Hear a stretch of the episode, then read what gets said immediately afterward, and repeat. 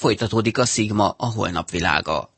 A Marson található víz ugyan nem stabil halmazállapotú, azonban ha az ExoMars következő küldetése a rover kísérlete sikerrel jár, begyűjthető lesz, mondta Pál Bernadett az ELTE csillagászati karának másodéves mesterszakos hallgatója, aki részt vett ilyen irányú kutatásokban, és aki a témában írta szakdolgozatát mostani Mars űrszonda még kevésbé, de a következő az már vizsgálni fogja, a rover egészen pontosan vizsgálni fogja, hogy megjelenhet-e víz a Marson. Tulajdonképpen mit fognak vizsgálni, és mit keresnek a tudósok a Marson? Jelenleg a marson sima folyékony víz úgy, ahogyan mi ismerjük, úgy nem fordulhat elő, nem maradhat meg stabilan, mert túl kicsi a légnyomás, túl kicsi a hőmérsékletet, vagy meg van fagyva a víz, vagy pedig a légkörben van vízpára formájában. És azt vizsgáltuk, hogy a marson megtalálhatóak olyan sók, olyan úgynevezett higroszkópos sók, amik képesek arra, hogy közvetlenül a légkörből megkössék a vízpárát, és a felületükön ez egy ilyen nagyon vékony kis vízfilm borít stabilitást tud képezni, hogyha a körülmények megfelelőek. Tehát, hogyha pont megfelelő a hőmérséklet és pont megfelelő a páratartalom, akkor így létre tudnak jönni ilyen egészen kicsike kis víztócsák, sós vízes tócsák, és ezt fogja vizsgálni ez az exomars űrszondának a landoló egységén levő Habit nevezetű svéd műszer,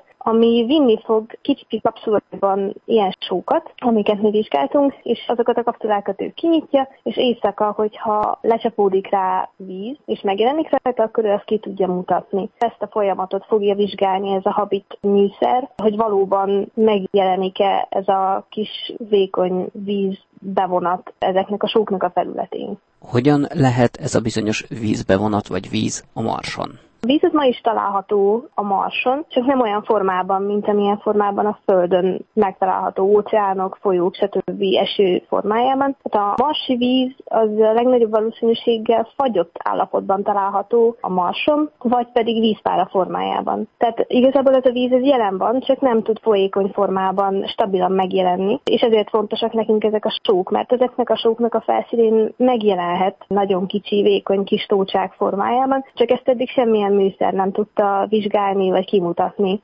Ezek olyan sók, amilyenek a Földön is megtalálhatóak? Igen, igen, igen, ezek a Földön is megtalálhatóak, például az Atakama sivatagban végeztek ilyen hasonló kísérleteket. A Föld felszínének körülbelül kétharmadát víz borítja, a Marson is kerestünk vizet. Ez a víz az a víz, amit kerestünk? Hát tulajdonképpen igen. Tehát a mostani tudományos álláspont az, hogy régen valószínűleg sokkal több víz volt, akár óceánok boríthatták a Marsnak a felszínét. Ezt ugye ma folyásnyomokból tudjuk kimutatni, illetve valamilyen szinten ma is láthatóak ilyen vízes folyásnyomok a Marsnak a felszínén, amik folyamatosan változnak. Tehát valamilyen formában most is van jelen víz a Marson, de ahogyan a hosszú-hosszú évmilliók alatt ez a bolygó elvesztette az atmoszférájának a, a jelentős részét, és így a rajta lévő vizet nem tudta megtartani, és ez tulajdonképpen elpárolgott. És ami víz megmaradt rajta, az ma is megtalálható valószínűleg nagy mennyiségű vízjég formájában, vagy vízpára formájában. Tehát tulajdonképpen igen, ez a víz, ez annak a, a víznek egy formája, amit mi már kerestünk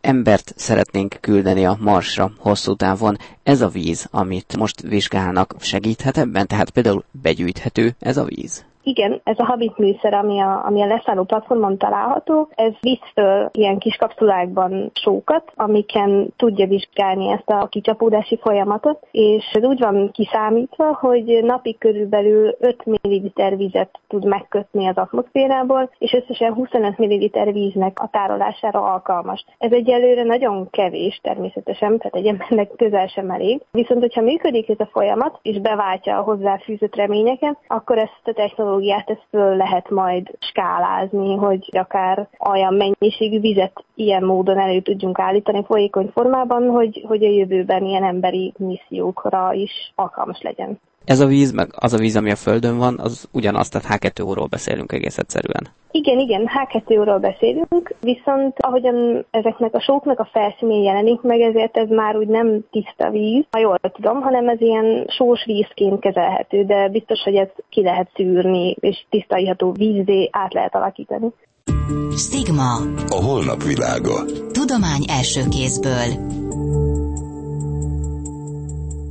Magazinunkat most a világ fontos és érdekes tudományos híreinek rövid összefoglalójával folytatjuk. Sikeresen felbocsátott a világűrbe Kína egy űrhajót, fedélzetén két astronautával, akik egy hónapot töltenek majd a föld körül keringő kínai űrállomáson. A Shenzhou 11 űrhajót egy hosszú menetelés 2F típusú hordozó rakétával indították útnak. Kínai űrhajósok még nem töltöttek ilyen hosszú időt az űrben. Magasabb a globális felmelegedéshez jelentős mértékben hozzájáruló szennyező anyag az ipari korom koncentrációja a légkörben, mint ahogyan azt a jelenlegi klímaváltozási modellek feltételezik. Erre a megállapításra jutott az a szlovén kutatócsapat, amelynek tagjaként Matex Lenárcsics pilóta 2012 óta több részletben körberepülte a Földet, hogy adatokat gyűjtsön. A kutató helyenként meglepően magas korom koncentrációt mért, függetlenül attól, hogy iparilag fejlett vagy fejletlen régió felett repült. A szlovén tudósok azt állítják, a jelenlegi klímaváltozási modellek 25%-kal alulbecsülik a légkörben lévő korom részecskék mennyiségét. Fejüknél összenőtt sziámi ikreket választottak szét New Yorkban. A műtétet 40 szakorvos végezte el több mint 20 órán keresztül. A 13 hónapos fiúk a körülményekhez képest jól vannak, de felépülésükhöz még hosszú rehabilitációra van szükség. Meghalt Klim Csurjumov, ukrán csillagász, a Rosetta űrszonda üstökösének egyik felfedezője. A tudós, aki a Kievi Planetárium igazgatója és az Ukrán Tudományos Akadémia tagja volt, 79 éves korában hunyt el. A 67P Csurjumov Gerasimenko üstököst 1969-ben fedezte fel kollégájával, Svetlana Gerasimenkoval együtt. Pázmány Péter 1616-os kinevezése Esztergomi érsekké a magyar művelődés történet szimbolikus mozzanata. Egy egyszerre karizmatikus és kreatív tudós, főpap és politikus történelmi helyzetbe kerülésének éve. A hármas, Habsburg, erdélyi, oszmán államiság korszakában ez elképesztő teljesítmény volt. Tusor Péter történészt hallják a Pázmány Péter pályájáról készült új tanulmányról. 400 éve volt szeptember 28-án annak, hogy Pázmány Pétert második Mátyás magyar király Esztergom érsekké neveztek ki, és megkezdődik az a lehetőség sorozat Pázmány számára, amely tulajdonképpen ismerté teszi őt szélesebb magyar történeti köztudat, sőt a jelenkor szélesebb közvéleménye előtt is olyan történelmi helyzetbe kerül, és olyan lehetőségek adódnak számára, mint például, hogy csak a legismertebbek, ugyan az első állandó, ma is működő magyar egyetem alapítás 1635-ben. A kerek évforduló lehetőséget ad arra, hogy Pázmány Péterrel egy kicsit jobban foglalkozunk, egy kicsit jobban előtérbe kerüljön. Van még az ő életével, munkásságával kapcsolatban olyasmi, ami kutatható, vagy már mindent tudunk róla? Szegfű Gyula volt az, aki zsákutcába vitte a tudományos kutatást, hiszen a magyar történet lapjai fogalmazza meg az, hogy Pázmány Péter személyisége és munkássága teljes egészében ismert a tudomány számára. Hát ez mondjuk többi kortársához képest nyilvánvalóan egyfelől igaz is, és ugye tudjuk, hogy Hanói Ferencnek köszönhetően a Magyar Király Budapesti Tudományegyetem 1910-11-ben közreadja a levelezését is, illetve pontosabban a leveleit két vaskos kötetben. Ugyanakkor akkor a valós forrás viszonyokat tekintve és a probléma felismerés tekintve azt lehet mondani, hogy Pázmánynak a működése csupán egy nagy pannó szinten ismert, a részletek pontosan, ahol maga a valós probléma halmaz, a korszak valódisága megismerhetővé és megérthetővé válnak, ezek még vázlat szinten sincsenek kidolgozva. A primási levéltárban, ugye például csak, hogy a Pázmányhoz írt leveleknek ugye a több ezres tömegét említsem, garmadával állnak az olyan források, amelyeknek a szisztematikus feltárása és feldolgozása, módszeres megismerése és megértése nyilván nem fog átértékelni pázmányképet, hanem közelebb hozza az ő személyiségét és munkásságát. Ugyanakkor, hogyha mi még alaposabban elmélyedünk a kutatásban, és épp az évfordulóra jelent meg egy 400 oldalas monográfiám, amelyik vatikáni források alapján, meghatározóan a római adatbázis alapján azt a problémát jártak körül, hogy hogyan is lehet lehetett egy egyszerű, renden belüli problémákkal küzdködő jezuitából Magyarország egyik első fő méltósága is kerülhetett Pázmány ugye abba a történelmi helyzetbe, akkor kicsit cáfolom az előbb elmondottakat, lehet még új tézissel is a Pázmány pályát gazdagítani. Mekkora szerepe volt abban Pázmány Péternek, hogy a Habsburgok megerősödtek Magyarországon? Pontosan amiről beszéltem, hogy mi lehetett a magyarázat annak, hogy Pázmány Péter olyan jezsuita szerzetesből, akinek a fogadalma is tiltják azt, hogy főpap méltóságot elfogadjon. Tehát van egy kánonjogi akadály. Másfelől van egy világi jogi akadály, hiszen a Bécsi béke után elfogadott 1608. évi koronázás előtt a 8.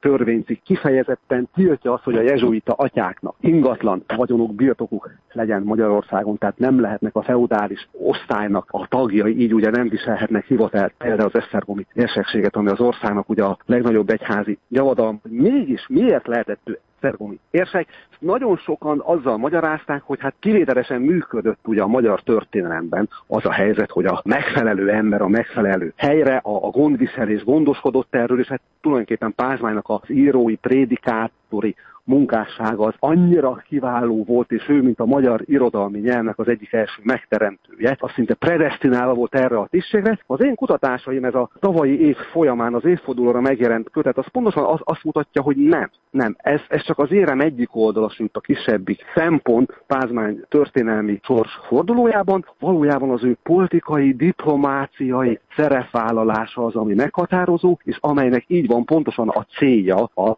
hogy a Habsburg háznak az uralma, amely ezben a 17. század első két évtizedében meglehetősen válságos volt, az fönnmaradjon Magyarországon. Tehát nem csak, ugye érsekségéről ezt előbb emlegettük Szegfű Gyulát, ezt nagyon jól tudtuk, hogy a Habsburg ház uralmának a konszolidátora Magyarországon, nem csak ez a jelentősége az ő érsekségének, hanem már kifejezetten abból a célból került az Esztergom érseki székbe, hogy ezt a Habsburg rendezkedést, a dinasztikus folyamatosságot föntartsa. Ne el, hogy Magyarország ebben az időszakban még választó monarchia, az adott uralkodónak, aki őt kinevezi második Mátyásnak nincs leszármazottja, tehát közeleg és idős és beteges, az utódlásnak a problémája, és gyakorlatilag már 1615-től ezált úgy a pápai politikának, mint a Habsburg politikának, akinek Pázmány fő mentora, Melchior Kléző bíboros, a titkos tanács elnöke volt az irányítója, ezált a, a középpontjában, és azt mondhatjuk, hogy Pázmány ennek a célnak 1618-ban második Ferdinánd problémamentes megválasztatásával maradéktalanul megfelelt. Tudjuk jól, hogy ez Csehországban nem sikerült a Habsburg utódlás, és pont az problémák vezettek egy mindenki számára jól ismert konfliktus sorozatnak, a 30 éves háborúnak a kirobbanásához. Műsorunkat teljes egészében meghallgathatják az inforádió.hu oldalon. A szerkesztő Lendvai Szabolcs nevében is búcsúzik a műsorvezető Domanics András. Gondolkodjunk együtt egy hét múlva ugyanitt, ugyanekkor.